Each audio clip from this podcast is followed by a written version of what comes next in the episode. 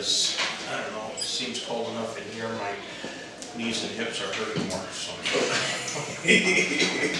That could just be me.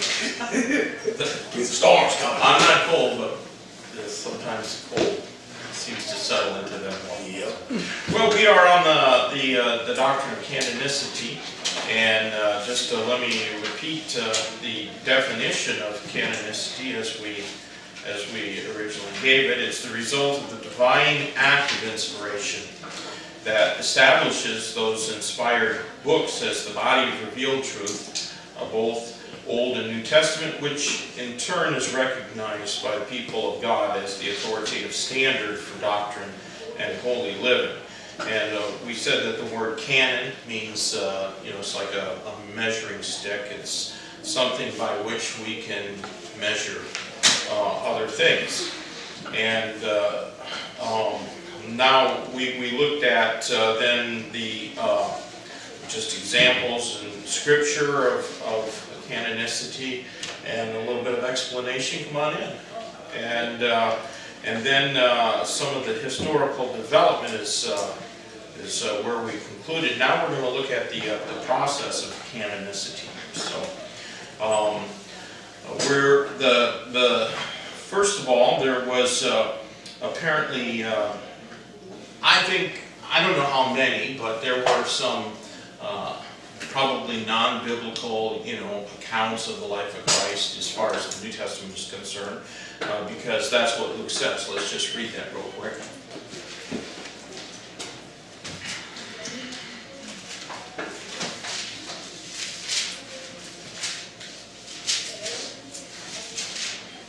They didn't have a Twitter and blogs and you know Facebook and social media back then, but uh, Luke does say under the inspiration of the Holy Ghost, for as many as have taken in hand to set forth in order a declaration of those things which are most surely believed among us. So it doesn't say a few, it says as many as have taken in hand. I don't know how, how many, many, how many that, that necessarily means. I mean, he could, he could be talking about uh, Matthew, uh, Mark, and, and perhaps John. Uh, but in any case, uh, there were there were some, and uh, there were even some that that Luke rejected. If you read on here, it says, um, "For even as they delivered them unto us, which from the beginning were eyewitnesses and ministers of the word, seemed good to me also." Uh, having had perfect understanding of all things from the very first, right unto thee in order, uh, most excellent Theophilus, that thou mayest know the certainty of these things, whereas uh, where, wherein thou hast been instructed. So uh, he was concerned about getting the facts right. And uh, so canonicity involves, to a certain extent, the rejection of that which is obviously not inspired of God. And uh, then, then there's reading. Uh, so first was selection, then there's reading, and there's a, a command that certain epistles ought to be read in churches. Uh, 1 Thessalonians chapter 5 is an example of that. Um,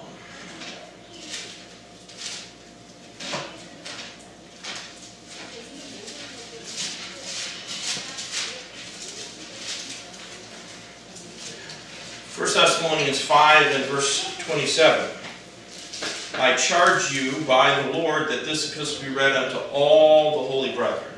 And uh, so that wouldn't just be the church at Thessalonica, uh, it would be uh, all the churches. So Thessalonica was in Greece, but it wasn't far from Macedonia. Aside from the church in Thessalonica, there, were there was also a church in Corinth, and then in Macedonia was the church of Philippi, the church of Berea, and so forth. They were all not, not very far from Thessalonica. So um, the a, a book is not just, even though it may be directed at a particular church or even a particular individual, like Timothy and Titus and Philemon, uh, yet they, they, they, still contain instruction that is uh, valuable for every Christian. And then there's the circulation. The truly inspired books had a greater audience than the ones uh, that were, uh, you know, that weren't obviously usable for churches. So uh, there's a lot of places we can see this. Uh, Look in uh, Colossians chapter 4.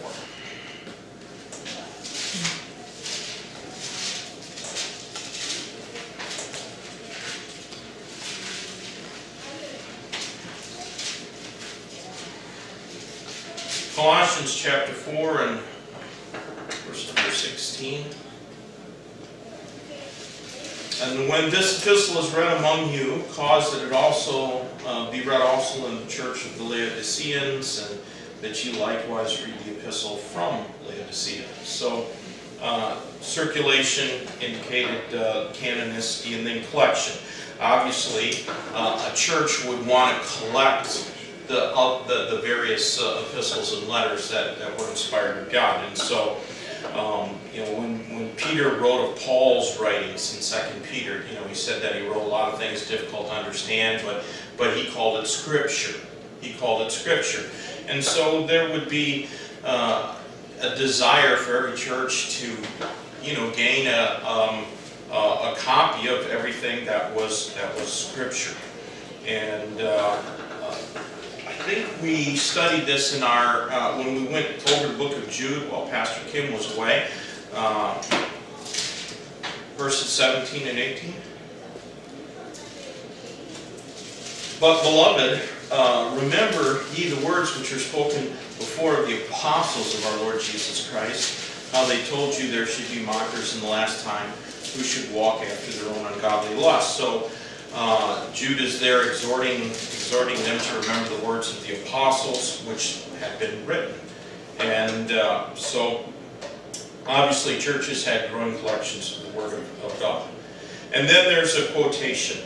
Uh, almost every book in, in the New Testament was uh, quoted, well, not almost, every book in the New Testament was quoted by preachers and pastors and Christian, Christian men uh, in the second and third centuries. And so, uh, if you go in my office and you look on the on the top of my bookshelves, there's a whole series of kind of uh, whitish green color commentaries. That's the um, uh, they call them the patriarchs or the, the early church fathers. Uh, but uh, those were Christian writers from the second century all the way until about a little bit before the Reformation. And uh, all of those early Christian authors, they quoted every, almost every verse in the New Testament. And uh, they even quoted verses that are disputed by modern day scholars, but they were never disputed by, by early Christians. Uh, you know, for example, uh, the last uh, seven or eight verses of, of Mark chapter 16, which if you pick up any uh, Bible translation other than the King James, or even a King James Bible that's like a study Bible done by somebody like Charles Ryrie or something like that, Scofield. There's, there's going to be a footnote in there indicating that you should doubt the validity and the authority of those verses. And uh, but when you when you read through all the quotations of those verses by the writers of the the second, third, fourth century, they don't doubt them. They don't doubt them. So um, that's that's the process: selection, reading, circulation, collection, and quotation. And then the, the last thing is the, the recognition of canonicity, the recognition of it. Um, and this is just the, uh, you know, I guess it's history, but the, there's something called the Muratorian canon, uh, which was established in 170 AD. And uh, uh, it's just named after a place. Um, In what year? uh, 170 AD. But it's the earliest uh, canonical list, uh, apart from, there was one earlier by a heretic by the name of Marcion. And he was a Gnostic. And so there was a, you know, he, he really loved the writings of John. He really didn't like the writings of Paul. um, and uh, so, you know, the, the, the uh, it, uh, it there are four books that, that are not on that list, which was Hebrew, James, First and Second Peter. And a lot of the reason why some of those earlier writers uh, didn't like Hebrews, James, and First and Second Peter is uh, they, they they didn't like uh, Hebrew and James uh, because uh, James because i if you read it, um, it seems to sometimes conflict with what Galatians and Romans teach about an emphasis upon works. And it, that seems to make a diminishing of, of the doctrine of faith. And that's why some didn't like that, but they're just, they're just understanding it wrong. And then Hebrews, because it, it doesn't list an author. And then uh, First and Second Peter, because uh, of Peter uses sort of code words when he says from Babylon. Um, and Babylon is almost certainly a euphemism for Rome. And uh, so, because of because of those code words that you might say, some some people rejected that. Um, then the, there was an, uh, the old Latin uh, Bible, which uh, began to be circulated in AD 200. It collected all of the books again, except for those four: Hebrew, James, First and Second Peter. And uh, then there's the Codex uh, and uh, this work contained uh, 64 books. And it, it only omitted the book of Esther, which of course, you know the complaint for the book of Esther, Doesn't right? It doesn't have the name, the, it- God is not mentioned in the book. And then it also omits the book of Revelation. And um, I'm uh, really uncertain, though, if there is an extant manuscript of the, of this codex, which is like a, a Bible, um, or if it's only, you know, if it's only that references to it. Uh, I did a lot of research one day and went online and looked in books, and I could not find out if there was an extant, you know, if one of these codex, because it's quoted all the time from, you know, the people who, uh, you know, want to add the apocryphal books, because, but it, in, uh, but I, I, I think that it only references to it exists. I don't think that it actually exists, so to me, that's not really a source, but it is something that's listed by people. The old Syriac uh, version uh, represents a text dating back to the end of the second century. It excludes just Second Peter, and then Second and Third John, Jude, and Revelation. And uh, again, uh, I think it's the kind of the Gnostic influence that that caused doubt for those final few books of the uh, of the New Testament. The Council of Nicaea um, has all of the 66 books of the Bible, but it, it does list James, 2 Peter, 2nd and 3rd John, and Jude as being disputed books. Uh, so it acknowledges that some people uh, don't like them. And then uh, Athanasius was a Christian author that accepted all 27 books of the New Testament. And in fact, uh, he uh, argued vigorously for all of them. And then Hippolytus, Hippolytus in uh, 419, and then the Carthel, Council of Carthage in 397, uh, they, they accepted all 27 books of the New Testament. And after that, there really wasn't any more argument as to whether or not all 27 books of the New Testament should be accepted. And there are still certain Jewish rabbinical schools that argue against Esther, but most don't. Because Esther, from Esther, it- you get a holiday that's very Yeah. important to the Jewish people. Yeah. So, so that's the Very reason why Yeah. they really, they really like their It's almost bigger than the Passover. It's a Yeah. weird one too. They It's- eat human's ears, like the, Haman's ears. they make these little pastries. It's so silly. Yeah. But that's tradition for you. You know, I- every time I'm studying like things like that, I always think you guys, I, I, I think I gotta ask Cameron about this. So, yeah, so I think it's very. You know that they were in Israel for seven years, right? Yeah, so I think it's very interesting, like you said, that there is a contestation about Esther because of God not being mentioned, and that it has yielded a traditional holiday that is that, I mean, yes, it's a biblical holiday because it's in Esther, right? But it's not one that's associated with the feasts or with the law or anything like that, right? Um, with God giving them that holiday. Um, but I think it's pretty revealing that um, Esther is all about the Jewish tradition and the saving of the of the Hebrew people without God, right? And that's really where Israel it's, it's indicative of their character, right? Yes. They get they get into these slumps of tradition where they trust the tradition more than the God who gave it to them. And then they end up having celebrations and memorializations of their own deliverance, right? Of their own success. And that's really where they are. And the rabbinical teachings, they, they really focus more on the tradition than they do on the Bible or on the God of the Bible.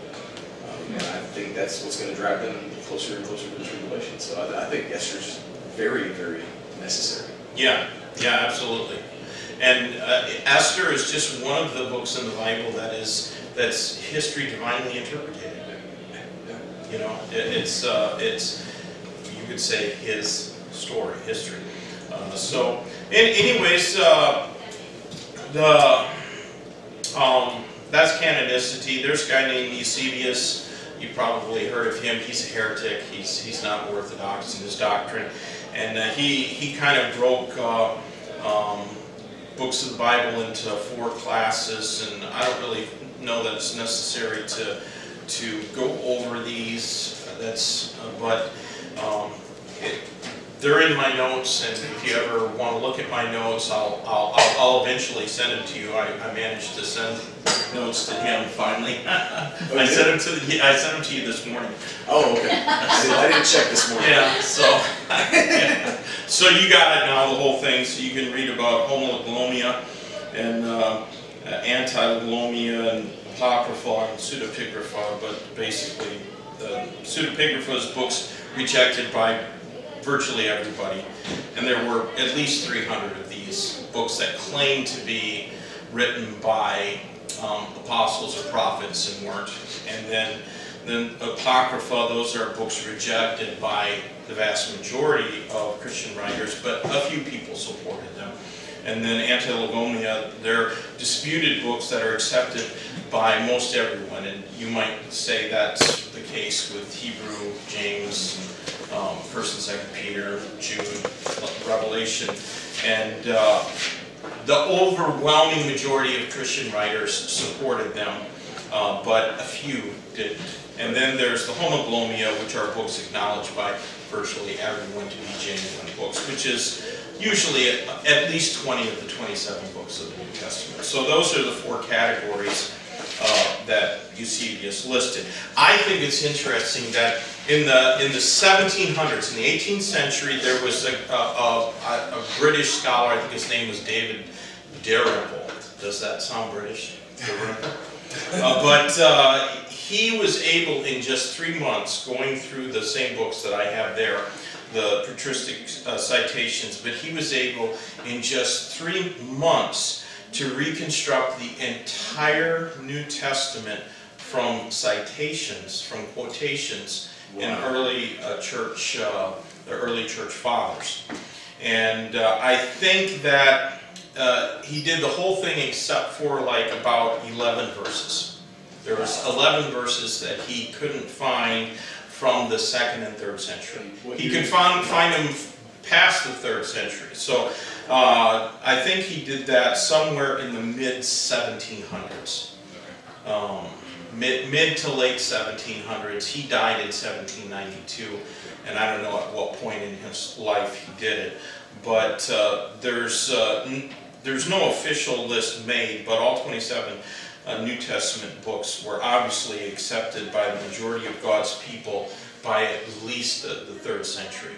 And uh, so that's that's an indication of canonicity. They accepted God God's word as as inherent. So, so and uh, so that's that's canonicity. So we we've studied uh, the first six blocks, the building blocks of a of a, of a good doctrine Bible.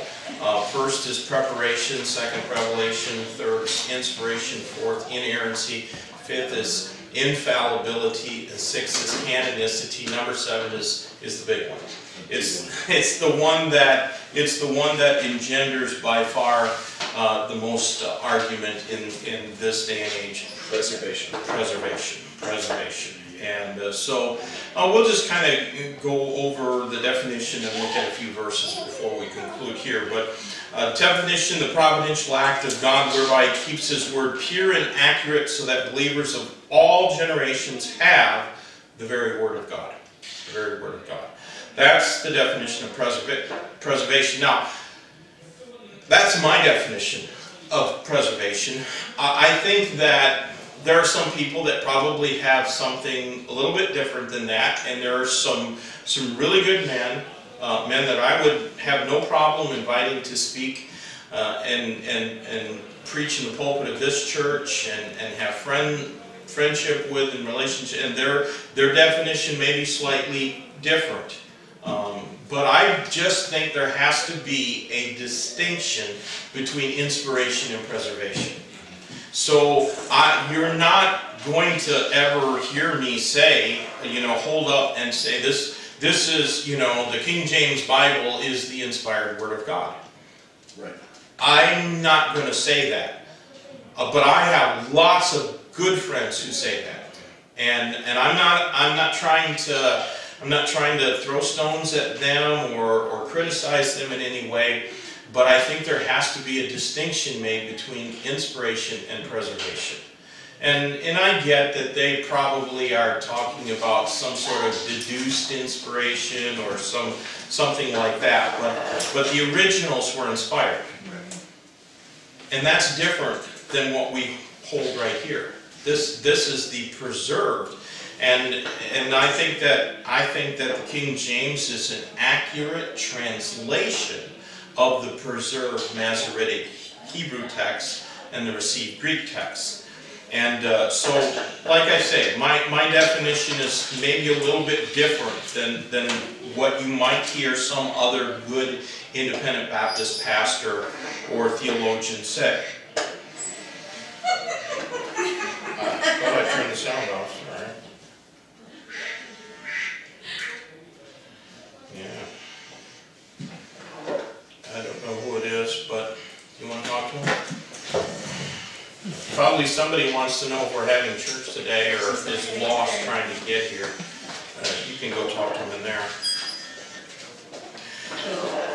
Maybe I should have had Jen do it, they're probably Korean. Unless you wanna try. How's your Korean? Getting better? Did I not? Yeah. so- All right, well, there's so many verses that we could use for, for preservation. I, I, I kind of just feel like I want to go over them uh, and not, not do a short shift on it, but uh, let's just, let's just read one today. Um, Psalm 12.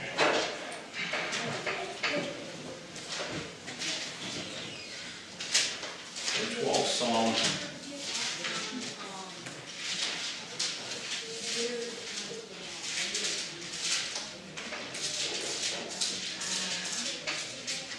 Verses 6 and 7, the words of the Lord are pure words, as silver tried in the furnace, of verse 7, uh, purified seven times. Thou shalt keep them, O Lord, thou shalt preserve them from this generation forever.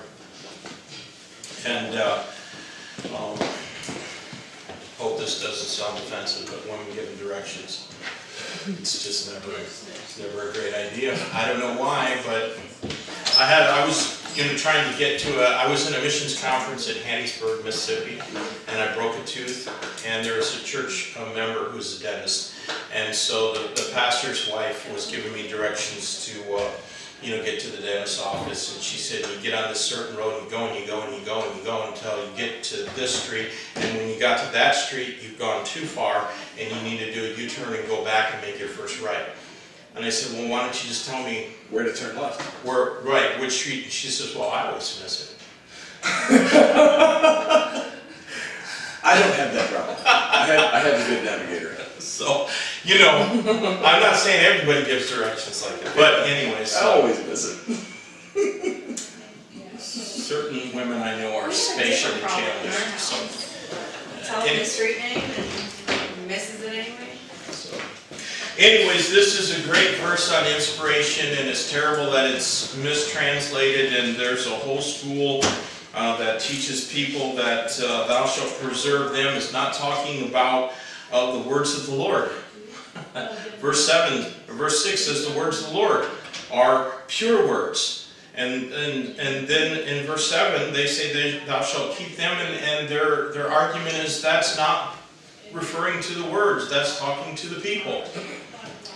It's talking about eternal security. Now, how, how they, you know, force that upon, uh, upon that interpretation upon the text uh, with a straight face is, is bewildering to me, but they do it because they have to, it- it- because their, their theology demands it of them. It's kind of like the people who say, um, uh, for God so loved the world, uh, means that God loves the world of the elect. But God can't love everybody in the world, because if God loved everybody, they would go to heaven. And since not everybody's going to heaven, God can't love everybody. And, uh, you know, if your theology demands that of you, in that case, Reformed theology, then, you know, there's, there's little hope of reasoning with somebody who puts the theology uh, ahead of the Bible. Yeah. And so, we'll talk about uh, preservation and the debates of it uh, next week. So why don't we close with a word of prayer. Lord, thank you for your love